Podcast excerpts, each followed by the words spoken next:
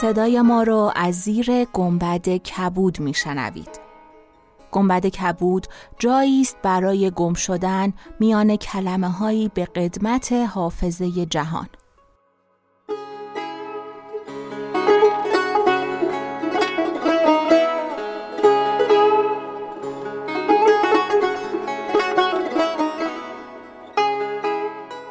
سلام من شقایق جهرومی و دوستانم شما را به زیافت نور و کلمه دعوت می‌کنیم.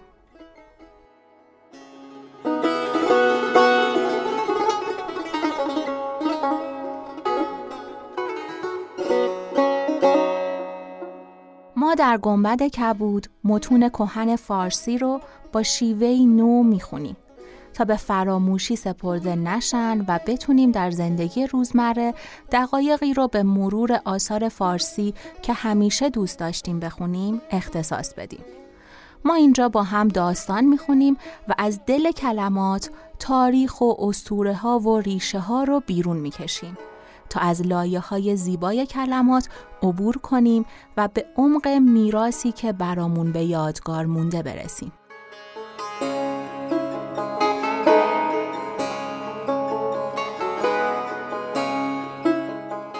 این مسیر بدون پشتیبانی و دلگرمی ممکن نیست.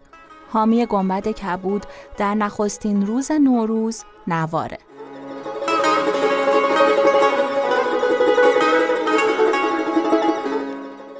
اسپانسر این قسمت از گنبد کبود نواره. نوار کتابخانه بزرگ از شنیدنی های لذت بخش برای لحظه های زندگی شماست. اپلیکیشنی که همه کتاب های صوتی پادکست های محبوب، سریال های هیجان انگیز و خلاصه پرفروشترین کتاب های جهان رو همیشه در کنار شما نگه میداره. شما با دریافت اشتراک نوار به صورت نامحدود به تمامی کتاب های صوتی، خلاصه کتاب ها و سریال های صوتی دسترسی خواهید داشت. اپلیکیشن نوار رو می‌تونید از وبسایت نوار دریافت کنید. لینک دریافت رو در توضیحات پادکست گذاشتیم. همچنین با کد AD می‌تونید 50 درصد تخفیف برای خرید اشتراک یک ساله نوار رو داشته باشید. کافیه کد رو در بخش ثبت کد تخفیف در اپلیکیشن وارد کنید.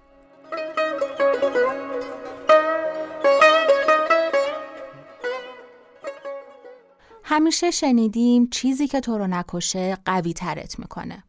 از پس هر گره افتادنی در کار ما به باوری تازه و درک و دیدگاهی نو می رسیم.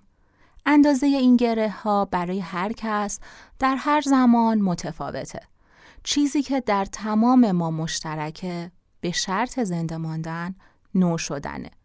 نو شدنی از جنس نو شدن طبیعت. جوان زدن، رویدن، دوباره سبز شدن. به سان نوروز.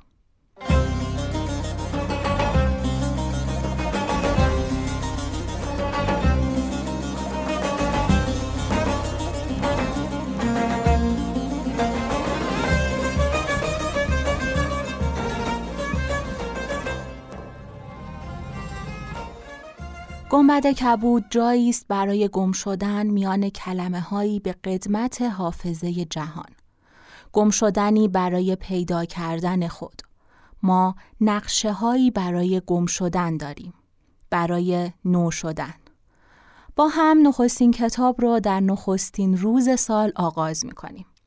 شهرزاد با نقشه‌ای که در سر داشت به دل سیاهی زد. با ایمان به اعجاز کلمات کنار زحاک نشست و داستان خوند تا با گم شدن زحاک در هزار توی داستانها برای خودش و باقی دخترها فرصت بیشتر زنده ماندن به دست بیاره. فرصتی تنها به اندازه یک روز. به هزار و یک شب خوش آمدید.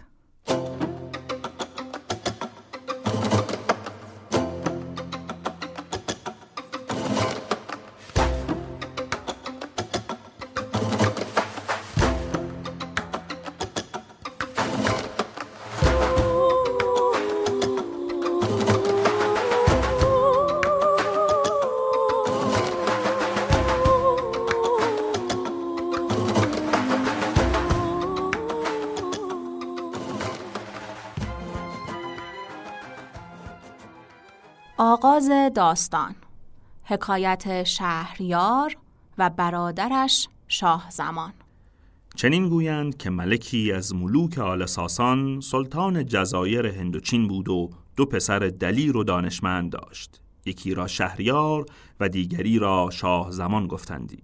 شهریار که برادر مهتر بود به داد و دلیری جهان بگرفت و شاه زمان پادشاهی سمرقند داشت و هر دو بیست سال در مقر سلطنت خود به شادی گذاشتند. پس از آن شهریار آرزوی دیدار برادر کرده وزیر خود را به احزار او فرمان داد. وزیر برفت و پیغام بگذارد شاه زمان همان روز خرگاه بیرون فرستاده روز دیگر مملکت به وزیر خود سپرد و با وزیر برادر از شهر بیرون شد و در لشکرگاه فرود آمد. شبانگاه یادش آمد گوهری که به هدیه برادر برگزیده بود بر جای مانده. با دو تن از خواستان به شهر بازگشت و به قصرندر شد. خاتون را دید که با غلامک زنگی در آغوش یکدیگر خفتند ستاره به چشمندرش تیره شد. در حال تیغ برکشیده هر دو را بکشت و به لشکرگاه بازگشت.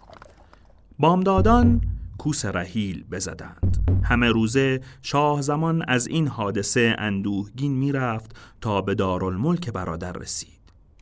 شهریار به ملاقات او بشتافت و به دیدارش شاد گشته از هر سوی سخن میراند ولی شاه زمان را کردار غلام و خاتون از خاطر به در نمی رفت و پیوسته محزون و خاموش بود. شهریار گمان برد که خاموشی حزن او را سبب دوری وطن و پیوندان است. زبان از گفتار در کشید و به حال خیشتنش گذاشت. پس از چند روز گفت ای برادر چون است که تنت نزار و گونت زرد می شود شاه زمان گفت گر من ز غمم حکایت آغاز کنم با خود دل خلقی به غمم باز کنم. خون در دل من فسرده بینی ده توی چون قنچه اگر من سر دل باز کنم. همان به که به نخجیر شویم. شاید دل را نشاط پدید آید. گر روی زمین تمام شادی گیرد ما را نبود به نیم جو بهر از آن. شهریار چون این بشنید خود به نخجیر شد. شاه زمان در منظره ای که به باغ نگریستی ملول نشسته بود که ناگاه زن برادر با بیست کنیزک ماهروی و بیست غلام زنگی به باغ شدند و تفرج کنان همی گشتند تا در کنار حوز کمرها گشوده جامه ها بکندند. خاتون آواز داد. یا مسعود! غلامی آمد گران پیکر و سیاه خاتون با او هماغوش گشت. پس از آن خاتون در زیر غلام بخفت چنانچه گفتی هوریست به زیرندر و دیوی به زیر بر. و هر یکی از آن غلامان نیز با کنیزی بیامیختند و تا پسین در آمیزش و بوس و کنار بودند. زنگی گوهران میان گلزارندر لب بر لب لعبتان فرخارندر. گفتی که به گلشنندرون زاقانند برگ گل سرخشان به منقارندر. چون شاه زمان حالت ایشان بدید با خود گفت مهنت من پیش مهنت برادر هیچ ننماید. نشاید که از این پس ملول شوم. پس از آن ملالتش نماند و به عیش و نوش و خور و خواب گرایید. چون برادر از نخجیر بازگشت دید که گونه زرد شاه زمان ارقوانی و تن نزارش توانا گشته. شهریار شگفت مانده گفت مرا از حال خیش آگاهی ده که چرا پیش از این تنت کاسته و گونت زرد می‌شد؟ و اکنون خلاف پیش تندرست و شادانی. سبب اندوه بازگویم ولی سبب شادی نیارم گفت.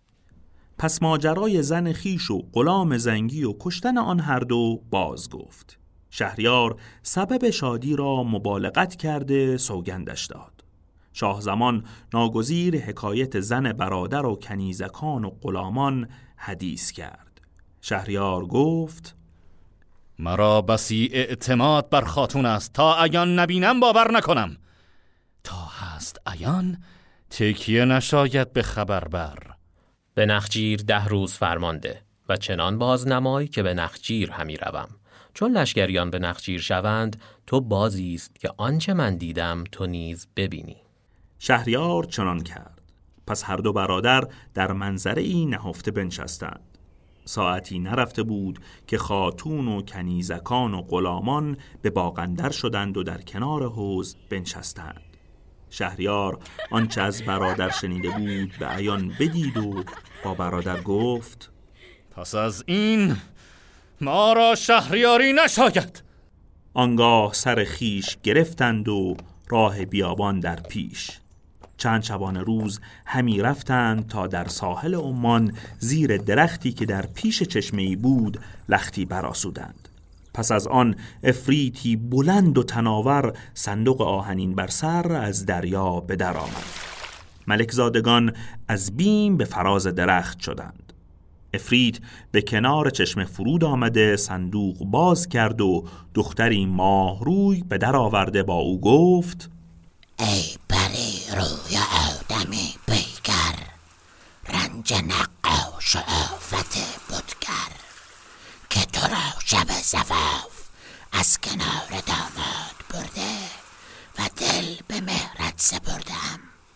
اکنون تو بازدار که مرا انگام خواب است. پس سر اندر کنار دختر نهاده بخفت. دختر را بر فراز درخت به ملک زادگان نظر افتاد. سر افریت را نرمک به زمین گذاشت و ملک زادگان را به فرود آمدن اشارت کرد و از افریتشان بترساند. ملک زادگان فرود آمدند. ماهروی ایشان را به خود دعوت کرد و از افریت همی ترسانید تا اینکه از بیم جان دعوتش را اجابت کردند. پس از آن دختر بندی ابریشمین به در آورد که 570 انگشتری در آن بود. گفت می‌دانید که این انگشترها چیستند؟ ملک زادگان گفتند لا بالله. خداوندان اینها در پیش این افریت با من آنچه شما کردید کرده.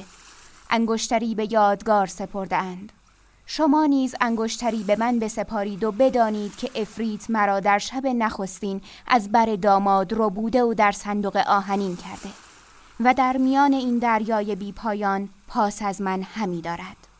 غافل از اینکه ما را به دم پیر نگه نتوان داشت. در خانه دلگیر نگه نتوان داشت. آن را که سر زلف چو زنجیر بود در خانه به زنجیر نگه نتوان داشت. ملک زادگان از دیدن این حالت و شنیدن این مقالت شگفت ماندند و گفتند داستان افریت از قصه ما عجیبتر و مهنتش بیشتر است و این حادثه ما را سبب شکیبایی تواند بود. پس به شهر خیش بازگشتند. شاه زمان تجرد گزیده از علایق و خلایق دور همی زیست اما شهریار خاتون و کنیزکان و غلامان را عرضه شمشیر و طعمه سگان کرد. پس از آن هر شب باکره ای را به زنی آورده بامدادانش همی کشت. تا سه سال حال بدین منوال گذشت.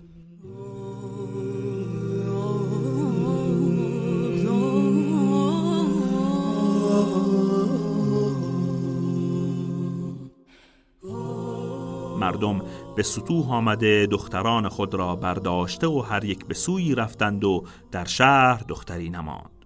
روزی ملک شهریار با وزیر گفت دختر شایسته ای برای من پدید آور! وزیر آنچه جستجو کرد دختری نیافت. از هلاک اندیشناک گشت و به سرای خیش رفته ملول و غمین بنشست. او را در خانه دو دختر بود. یکی شهرزاد و دیگری دنیازاد نام داشت. شهرزاد دختر مهین دانا و پیشبین و از احوال شعرا و ادبا و زرفا و ملوک پیشین آگاه بود.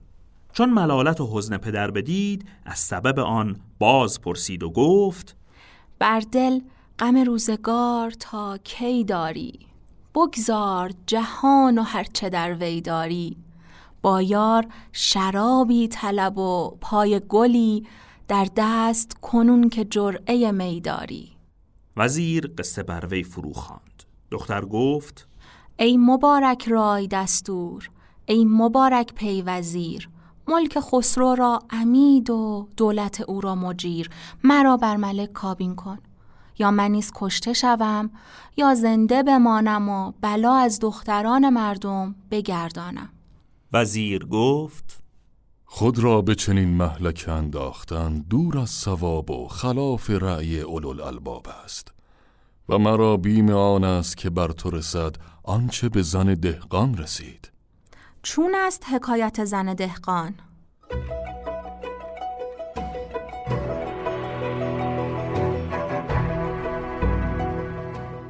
حکایت دهقانی و خرش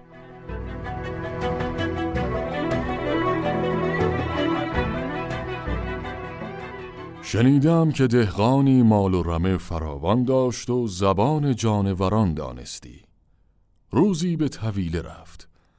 گاو را دید که نزدیک آخر خر ایستاده و چشم بر علیق پاکش نهاده به خوابگاه خشکش رشک می‌برد و می‌گوید که گوارا باد بر تو این نعمت و راحت که من روز و شب در رنج و تعب گاهی به شیار و گاهی به آسیاب گرداندن می‌گذارم. و تو را کاری نیست جز اینکه خاجه ساعتی تو را سوار شود و باز به سوی آخر بازگرداندن تو را شب به عیش و طرب می رود ندانی که بر ما چه شب می رود درازگوش به پاسخ گفت.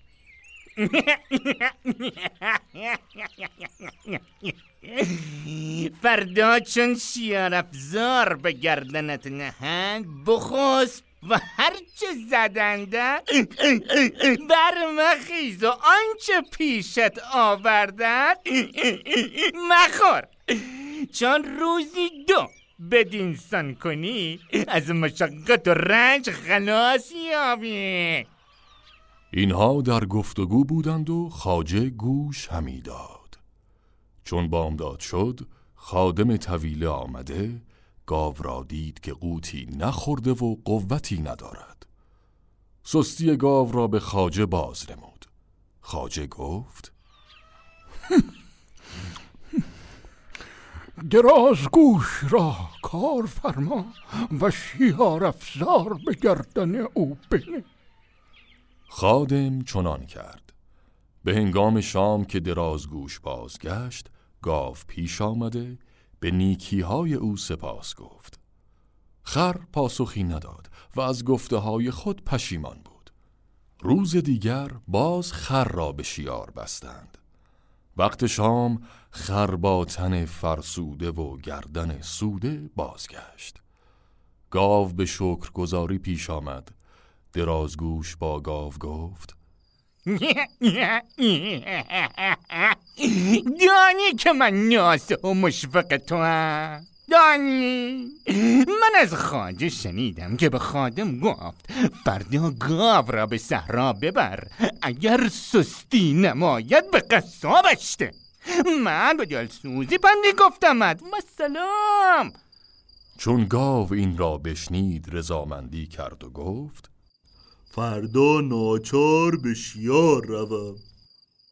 اینها در سخن بودند و خاجه گوش همی داد.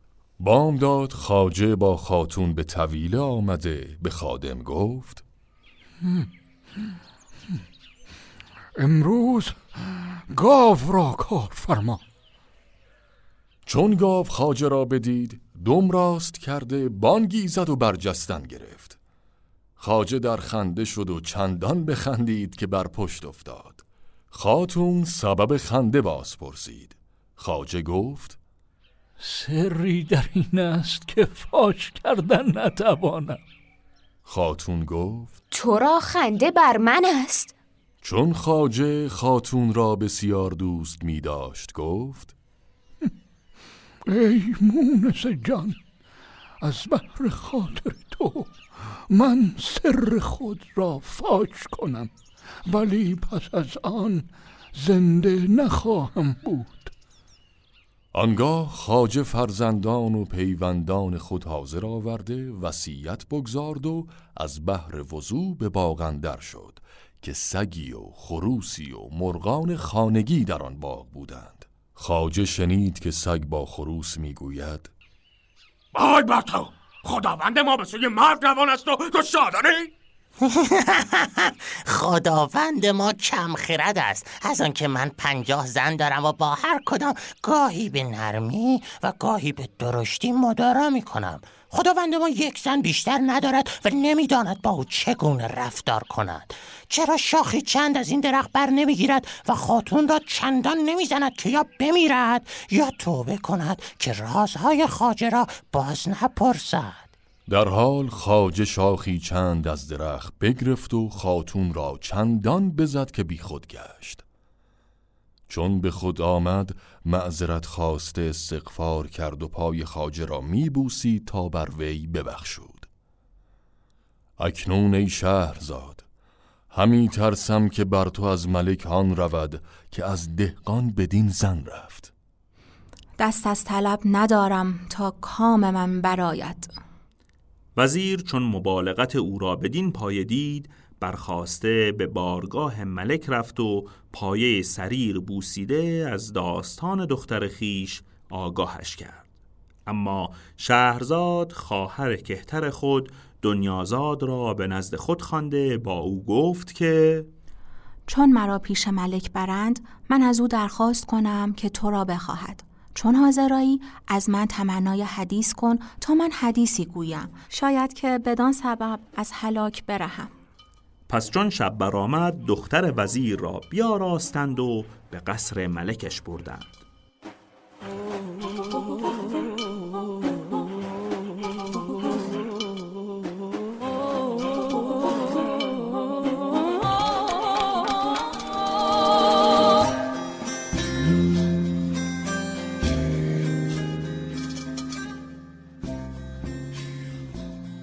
ملک شادان به هجله آمد و خواست که نقاب از روی دختر برکشد. شهرزاد گریستن آغاز کرد و گفت ای ملک خواهر کهتری دارم که هموار مرا یار و غمگسار بوده. اکنون همی خواهم که او را بخواهی تا با او وداع بازپسین کنم. ملک دنیازاد را بخواست و با شهرزاد به خوابگاه اندر شد و بکارت از او برداشت.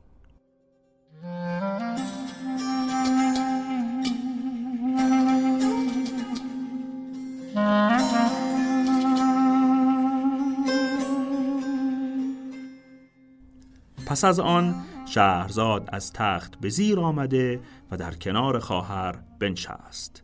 دنیازاد گفت ای خواهر من از بیخوابی به رنجندرم طرف حدیثی برگو تا رنج بیخوابی از من ببرد.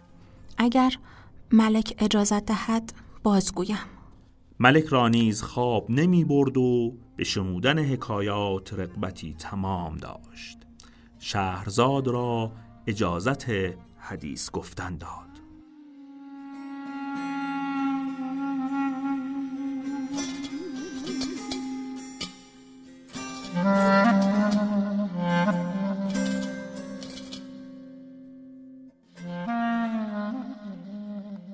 چیزی که شنیدید آغاز داستان هزار و یک شب بود. از پادکست گنبد کبود.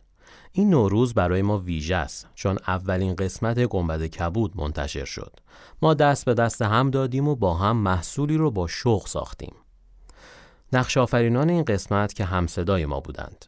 علی آردم شقایق جهرومی مانی سنگلجی امین قاضی مهدی فضلی پرنیان ابریشمکش سارا مزفری، هومان کریمی، محمد خاجوندی و یاسمن افشان.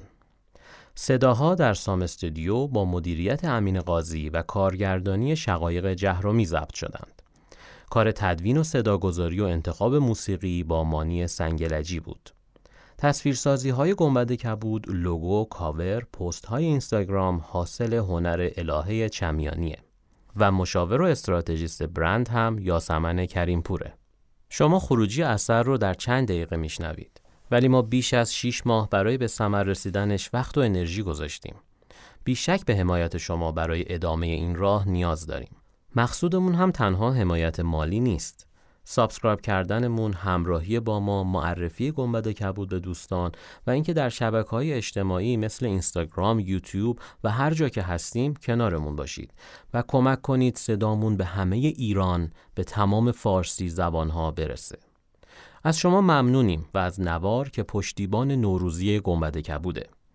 با کد تخفیف ایدی می‌تونید اشتراک یک ساله با 50 درصد تخفیف تهیه کنید و یک کتابخونه عظیم رو در دل گوشی موبایل جای بدید و همه جا همراه داشته باشید. برای حمایت مالی از ما می‌تونید از لینک هامی باش که در توضیحات پادکست قرار داده شده استفاده کنید.